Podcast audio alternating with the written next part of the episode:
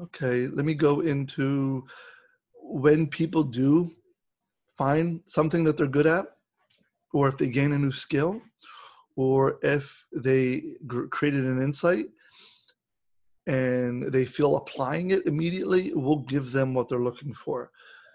And individuals need to be prepared that when they want to grow, it's more difficult than people realize. Um, change is difficult. Um, there's a lot of systems in place that reassures tendencies are repeated, not that new behavior is repeated. Uh, there's a lot of things that are entrenched in who we are. Um, a lot of conditioning, a lot of thought processes, and feelings and emotions, uh, and comfort levels that we create that kind of put some resistance to that desire to change. So, because of that, people give a, a experimental attempt and they don't get what they want in return all the time. That's the truth. You, sh- you shouldn't expect anything immediate after you learn something um, insightful or created a new skill to to alleviate or dissipate some discomfort. It doesn't always work that way. It usually does not work that way. Um, nor does your computer turn on uh, in a nanosecond as soon as you hit the power button. It has to boot. It has to boot proper um, systems, and if there's any new system in there, it takes extra long. Uh, so that new skill has an extra few steps to solidify before it really gets integrated to who we are. So when you learn something new and you want to use it in your daily living, be patient. Um, don't expect to use it once or twice and serve its purpose. It has to be reinforced and it has to be um, has to be there for some time in order for the you know to to boot up in our consciousness and serve its purpose and be faithful to that be, new behavior. Otherwise, the um, we tend to regress to the means. That's what they call that. They we tend to seek old old baselines. Um, everything regresses to the mean. There's a research um, concept behind that that outliers are outliers. They're usually not common, and over time, everything resorts back to its normal state or regresses to the mean.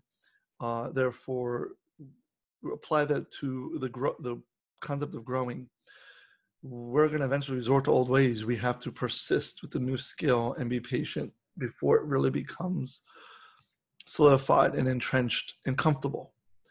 Uh, and I use that word comfortable very calculated because believe it or not, there are two. There are two things that prevent us from ultimately from ultimately growing and changing ourselves. Um, I've simplified it to two things. One is being dismissive. You dismiss uh, the person, the idea, uh, the life lesson. Um, you dismiss something that could have provided you the insight or the need to change. You just dismiss it. They don't know what they're talking about or whatever it is. You dismiss that moment that could have benefited you to grow. And the other part of that conversation, we do not like to be inconvenienced. Correct. Um, there's no way around it. We hate being inconvenienced. We do very bad things when we're inconvenienced, actually. We become very irate. We become road raged when we're inconvenienced. Most of the things that caused us stress prior to the recent pandemic, majority of it was majority of that stuff was not life changing. There were inconveniences, and they came on our radar pretty pretty strong. Like there were big nuclear submarines. These are inconveniences, which made us irate. So when we are inconvenienced, we struggle with that. We struggle with it's practicality. Why do I need to do that? That doesn't make sense. That is what I hear a lot. Does it make sense why I need to do that?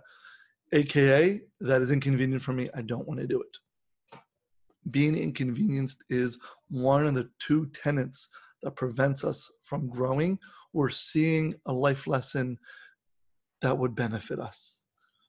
Okay. Um, I'm going to leave it at that one, and I will hopefully hear from you and give me any ideas of further discussions about future topics or to expand on what was talked about today. Otherwise, please be safe, and I will talk to you later. Take care. Bye.